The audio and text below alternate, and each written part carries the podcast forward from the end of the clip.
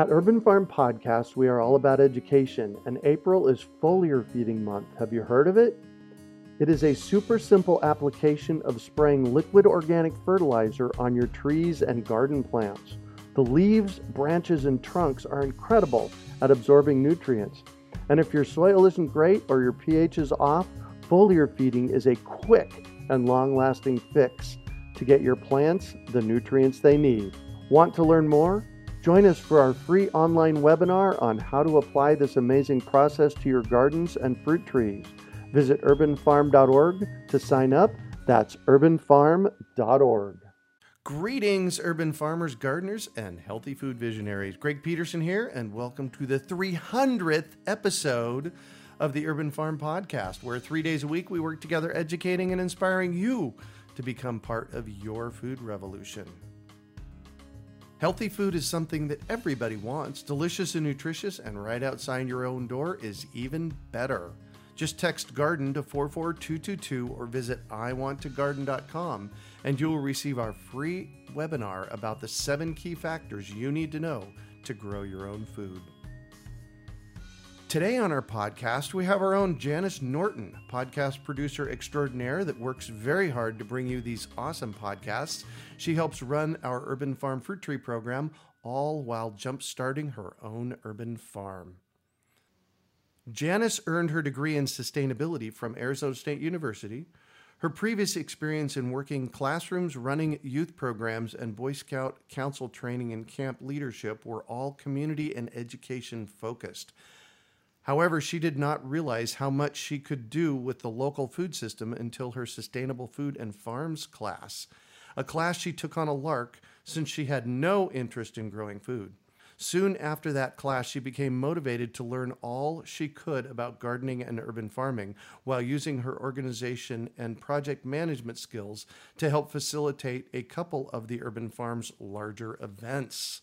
From that point on, she has been an active part of the Urban Farm core team as the project manager of Arizona events as well as the podcast producer.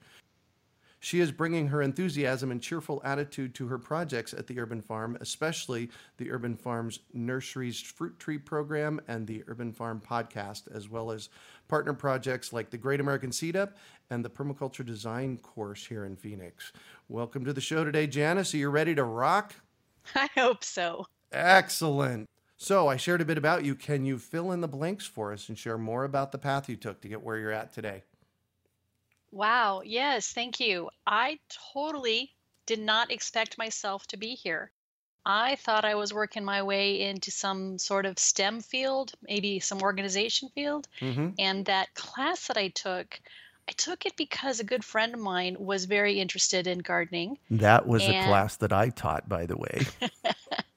yeah, there was a persuasive professor up at the front who had a great attitude about life and a fabulous attitude about sustainability that helped me take it in chunks that I could accept. So, yeah, and um, I started working with you on some of the events that you had going, and things just kind of blossomed from there.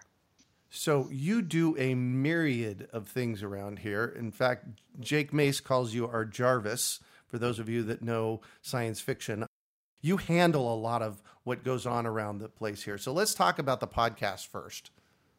Okay, I love doing this. This has been an absolutely phenomenally surprising aspect of working at the farm. You get to listen to every single one of them. Yeah, I do. And I get to start off by talking to the guests beforehand. Mm, oh, yes. Then, you know, so I get to know them ahead of time and I get to set up some of the details to make sure that the, everything's ready for the interview. Then, when the interview itself is done, I get to listen to it to make sure that it's all clean. And uh, occasionally we've sent it back for editing to make sure it is nice and clean and clear. But I get all the details, and right now I get to write up all the notes. And I am phenomenally impressed by the guests that we've been having. And you've done at least 200 of these, right? Um, probably pretty close to 200, yeah. Yeah. Do you have one that stands out like that one? One of the ladies that we had on in the past was talking about how to deal with insects and how Oh, to Susan Bonaventure, right? That one was a, so wonderful because I'm trying to transition to not having any. Well, I have. I've transitioned completely to not having any pesticides in my garden. And her information was phenomenal. Just great information there that gave me some new ways of looking at how to work in the garden. And you know what? There's been so many favorites. Every week I have a new favorite. how cool is that? So, why should somebody be listening to this, the Urban Farm podcast? Honestly, I have been telling people about different podcasts because we've had conversations where they will ask a question. I need to know about this particular aspect of gardening, something mm-hmm. about soil, something about plants, something about, there's just so many different things, you know, fruit trees. And there's answers. And when I can tell them, hey, we've got three or four different podcasts that you can listen to. All you need to do is go into our search engine, write this topic you know, information, and you're going to find a whole myriad of people talking about it. I will highlight some of our favorites when I'm talking to them because there's just so much information. Yeah. Well, we, with 300 episodes, that's call it 300 hours of content. That is yeah. an amazing amount of content. And one of the things that you've done on urbanfarmpodcast.com is there's a search engine in the top right. And when they type in, call it permaculture, you've got a list of the permaculture podcasts that come up, right? Correct. That became very evident as we were first starting that certain topics were becoming more common, but they weren't all the same. And I wanted to find a way to identify them differently. And so I started off, I think, with like five different topics and now we're up to over 20. Cool. Like what? Well, we have permaculture, gardening, garden based education. I love that one. We have gardening basics, we have fruit trees, we have soil uh, topics, we have water harvesting, so underwater. Uh, we have business for those who are trying to do farm oh, yeah. business. Exactly. There's there's like 20 of them. Nice. You also help us with other projects. Let's just start, let's jump in and talk about the Great American Seed Up, greatamericanseedup.org. Tell us oh about that. Oh my God. When you first told me about what you were doing with that, I thought you were crazy. yeah, I am. you definitely are. And what was happening was a big room of seeds for people to choose from. Now, from my perspective, I'm an organizer, I'm a process engineer, mm-hmm. and I didn't know diddly about the different seeds. But I knew how to help get stuff organized in the right way. Yeah. So I took over the project that had been running and I just started making little changes here and there based on what was working. And this last one we had was phenomenal. Oh, yeah. We took everything that we learned and that was one of the things that we do is we have our little powwow before and our little powwow afterward mm-hmm. to talk about how to improve it. And we've been taking all those improvements and just keep adding it and making it better every year. So for those of you that aren't familiar with the great american seed up go to greatamericanseedup.org there's a video there but here it is in a nutshell. We rent a 10,000 square foot room and it's a great big seed bazaar and we have 70 different varieties of seeds that people can go in and bulk buy. Yeah, people go in and they just take a scoop of the different seeds that they like. They put it in a little bag or, and they take it home and they store it for when they're going to use it. Basically, the goal of that was to make seed banks, a bunch of seed banks, thousands of seed banks in our community to help secure our resiliency my thought process behind it was what if there were 10,000 seed banks in people's freezers? And then the next thought process was, well, what if we make sure that they know what to do with them? So we offer education. We offer classes that day as well, right? Well, for you, anything that you do, you add education. So that was one of the key points of why I like working with you. But yeah, we have the this year we had a, a movie about seeds and then we had the three different classes on seed saving, seed storing, and seed starting.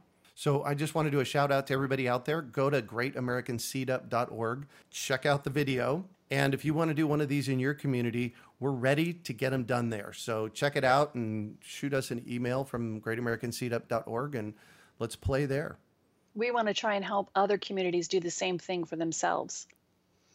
So the other thing that you do for us here at the Urban Farm is you help run our fruit tree program. It's a program, an education program that I've been doing here in the Valley for 18 years. So tell us about your excitement and involvement in that. My excitement. I love this program. I came from a home that had nothing growing on it at all that was edible. And after starting with you, I needed to buy a new house so I could start over and create my own orchard. What happens is we bring in orders and for pre-orders for fruit trees that will put together and get the best deal possible for these deal for these trees. When they come in, they come in for a deciduous trees, they're bare root. And I help supervise a team of people that will prune the trees, clean them up, get them ready, and then we organize them all in this yard. And we have 5,200 trees that are sitting in a lot, and we organize them so that people can come in with their orders and pick them up. And I've tried to streamline this so that people can come in, get what they want, all the while you are there giving education and teaching them how to plant, teaching them how to care for their trees. I mean, because that was the one thing that I saw that you were doing was making sure that their concept of growing a fruit tree in the desert gets thought of a little differently. Mm-hmm. I mean, mm-hmm. because we definitely do not need rocks around the base of our trees, oh, which yeah. is very commonly seen around the valley. And that's one of our messages. You know, we want to help people grow their trees into successful fruit trees and that's that's awesome. I love being a part of this. I love the people that we work with. I mm-hmm. love the mm-hmm. people that come in. Our new tree owners are fabulous people with wonderful stories. It's inspiring to see these families come in and talk about what they're doing with their yard. Cool. You can go to urbanfruittrees.org and if you're in the low desert, Phoenix metropolitan area, Las Vegas, Tucson, Southern Arizona, Southern California, Southern Nevada. All of the concepts apply for you around how to plant your fruit trees. So you can find out how to do fruit trees for dry lands at that URL. So, Janis, I want to really thank you from the bottom of my heart for everything that you do for the podcast and the fruit tree program and the seed up and the permaculture design course and all that we do here in Phoenix. So, thank you from everybody, all our listeners out there, send send Janis an email at podcast at urbanfarm.org and thank her for what she does because she does an absolutely incredible job. You know, I'd like to thank you too for letting me be a part of this. One of the concepts that we talked about in the permaculture design course is invisible structures. Mm-hmm. And I know that that's what I am. I am part of the invisible structure that helps the urban farm work. I don't need to be invisible, but I'm definitely part of the structure that helps it work. So, and it's fun. One of the other things that we do here in Phoenix is a permaculture design course, which you did last year. You did a, the PDC here in Phoenix. And I always like to ask my PDC graduates to define permaculture for us. So define away. Permaculture. This is the concept of working with nature for me. I love the idea that nature is basically already a, a system that works and I don't want to fight it. So for me, being able to use the concepts and the systems that are already working to my own benefit, mm-hmm. it works. Yay. You brought up invisible structures. Tell people what that is. Okay, so invisible structures, if you're looking at landscape concepts, invisible structures are all those things that you wouldn't normally see that have such an impact on the landscape that you're working with. That would be the wind, that would be the sound, that would be the outside elements of energy that comes to the land, that come the water services that come to the land and there's so much more. Mm-hmm. There's even the legislature and the policy that affects what type of growing and what type of planting that can happen happen on land. There's a lot, but all of it is something different than the plant itself that helps the land grow, succeed, establish, thrive, work together, protect it. Mm-hmm. When it comes to community programs, which I believe that's exactly what the urban farm is, that's the stuff that you don't see that is behind the scenes that helped make it work. You have you Greg Peterson, mm-hmm. have called together a group of people that are great. You've got, um, well, you've got me, thank you, and you've got Taylor who's yep. been doing. you've got Taylor who's been doing the newsletter and doing the courses through Urban Farm U, and you've got you've added a few new people this year with Cricket, who's helping do the newsletter and some more stuff. You've got Ryan, you've got Ray, you've got Kari, you've got mm-hmm. you've got a mm-hmm. list of people that are all helping the Urban Farm work. They're buying into my crazy dream you do have a crazy dream. I talk to you daily. I know how crazy you are. Yeah, there you go. Thank you. Thank you so much for that. So let's talk about your urban farm. Tell me about it. Well, I started over. I my husband and I, our kids grew up and we downsized out of our house that we lived in very urban Glendale, Phoenix area, and we moved north to a new home and we found out the hard way that when you're starting on ground that has been recently prepared for homes, you got a few challenges. I actually wrote a little bit of a story on that. That's the Mud Bath Salon on our website. But when I started planting my trees in the ground, one of the first things that you told me was to follow the Jake Mace method of throwing down the wood chips, which I believe he got Mhm. that idea from you, but we just call it that because he's done it epically. I threw down wood chips, and the fabulous difference in my yard compared to my neighbors is evident every time it rains. It's Uh-huh. evident every time the wind comes through, and Phoenix has haboobs.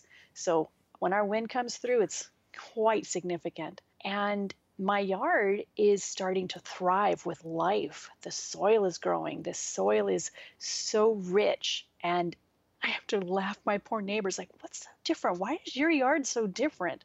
The water stays there, the life stays there.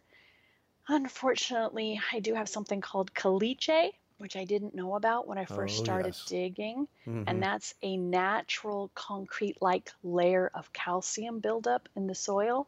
And so we had to work around that. And so I'm elevating my yard to create an elevated orchard. That's actually a pretty brilliant thing you've done there. What you've done is you've elevated the yard by using wood chips, right? Yeah. But how far did you elevate it? Well, I keep adding wood chips. So what I've done is I've added a little bit of soil when I get it because it's expensive to bring in that much soil. Mm-hmm. And I brought in the wood chips and we keep adding and adding and adding. I think I'm going to end up hitting about two feet. Wow. So the difference between your yard and the neighbor to your east, tell me about that.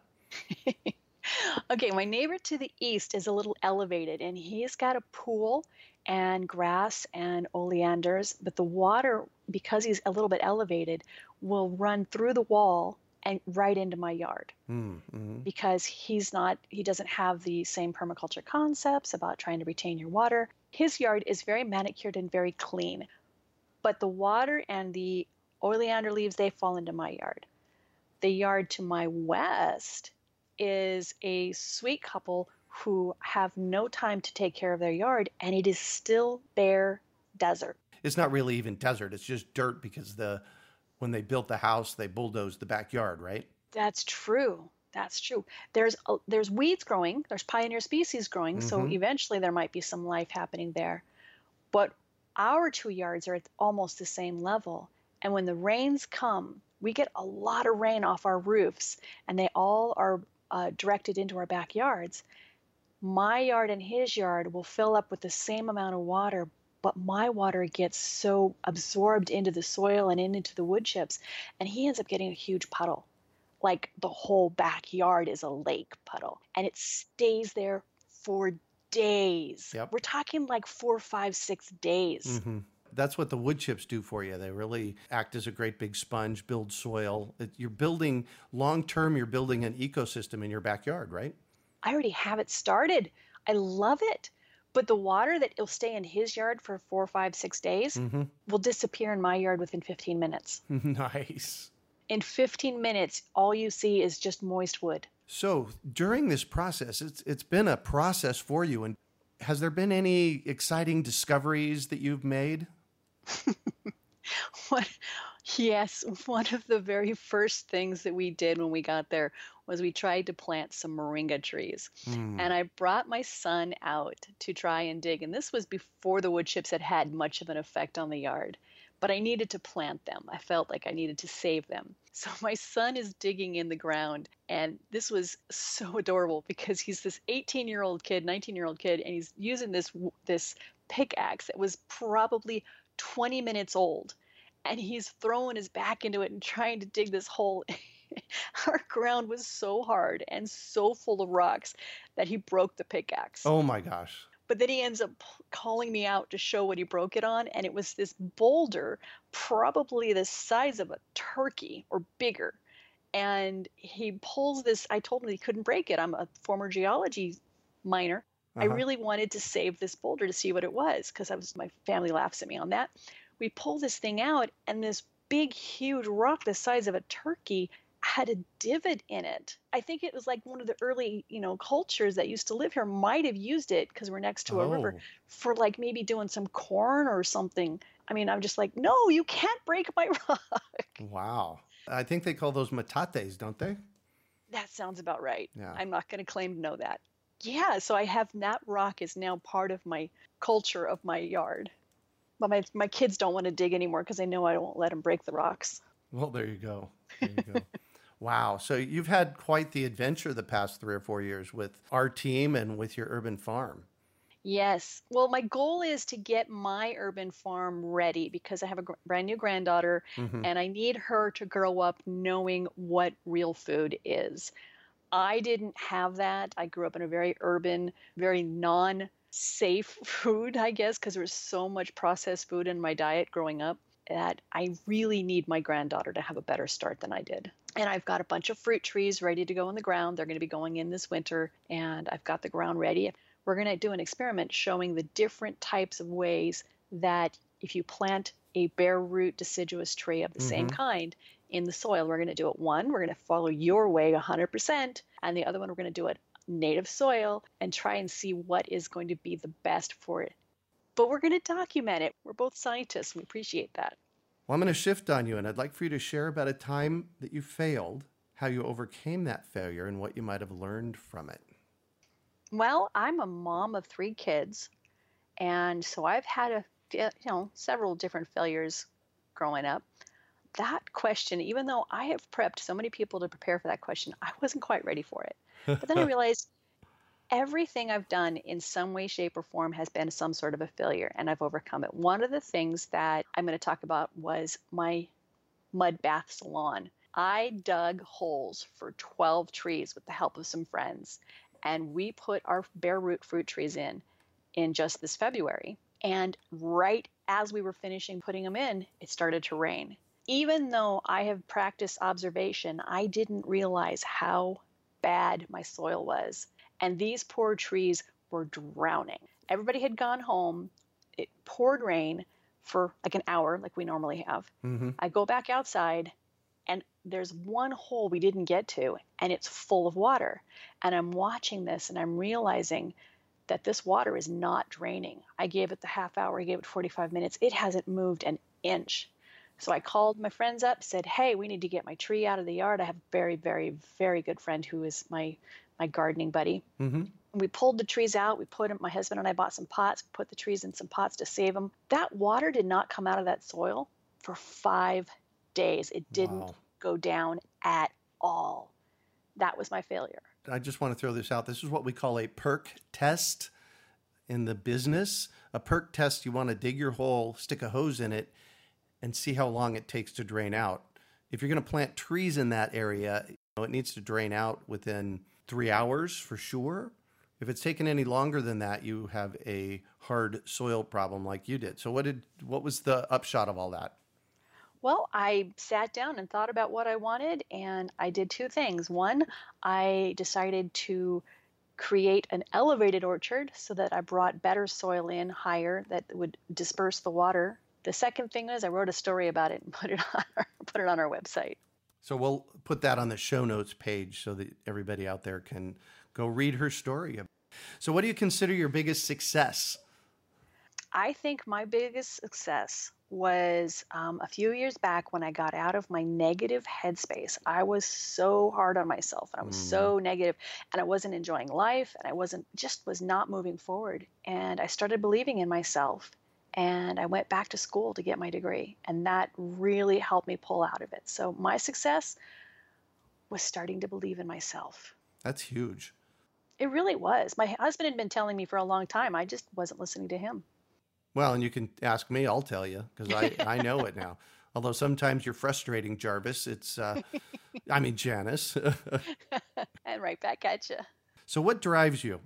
Community and family and seeing them succeed.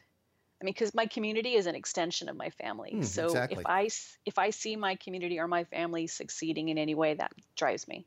Beautiful. So, if you could recommend one book for our listeners, what would it be and why? That was a question that I had to think about, and I realized that one of the books that I really enjoyed because it had a concept of nature beyond what we're used to was The Chronicles of Narnia. I loved how everything had a purpose. Yeah. And you could listen to the lives of animals and plants in a different way. And that was by C.S. Lewis. Mhm. So, what final piece of advice do you have for our listeners? Okay, this one you're going to recognize. There are many different things that we learn about how to be better in sustainability or gardening or eating better or maybe just being a better member of the community. So I'm going to paraphrase a professor of mine um, because it can all be overwhelming if you attempt to do it all at once. So, as you told me once, take a little bit of the process that you're trying to do and get better at it, focus on that, and then when you're ready, you can move to the next thing there's basically no rule that you have to do it all at the same time and be perfect all at the same time because that's a recipe for failure. If you try and do too much at once. Yeah. Yeah. And that hit me so hard in that class number one or 2 with Mhm. you Mhm. that it totally opened up my eyes to making it so that sustainability was something that I can accomplish. Yeah, that's uh, that's powerful. It was. You have no idea. As a perfectionist, I was really struggling on how I was going to do everything that I was learning, Well, cool. So, how do you do everything you learned? one step at a time. Perfect. Well, thank you so much for joining us on the show today, Janis. I love it, Greg. I really do. So, how can our listeners get a hold of you? Well, my podcast at urbanfarm.org email is perfect. Or if you're interested in fruit trees, you can reach me at fruittree at urbanfarm.org. You can also find my stories that I'm having fun with urbanfarm.org. There'll be links. So, you can also find show notes from today's podcast at urbanfarm.org forward slash Jarvis, J A R V I S. love it. Well, that's it for today. Thanks for joining us on the Urban Farm Podcast. Healthy food is something that everybody wants. Delicious and nutritious, and right outside your own door is even better. Just text garden to 44222 or visit iwanttogarden.com and you will receive our free webinar about the seven key factors you need to know to grow your own food. We hope you enjoyed today's episode of the Urban Farm Podcast. Remember to listen three days a week for tips, advice, and resources to help you on your journey with urban farming. You can find us on the web at urbanfarm.org or send us an email to podcast at urbanfarm.org. In the words of Vincent van Gogh, great things are done by a series of small things brought together. Be encouraged that with each lesson learned and skill developed, you are one step closer in the direction of your dreams.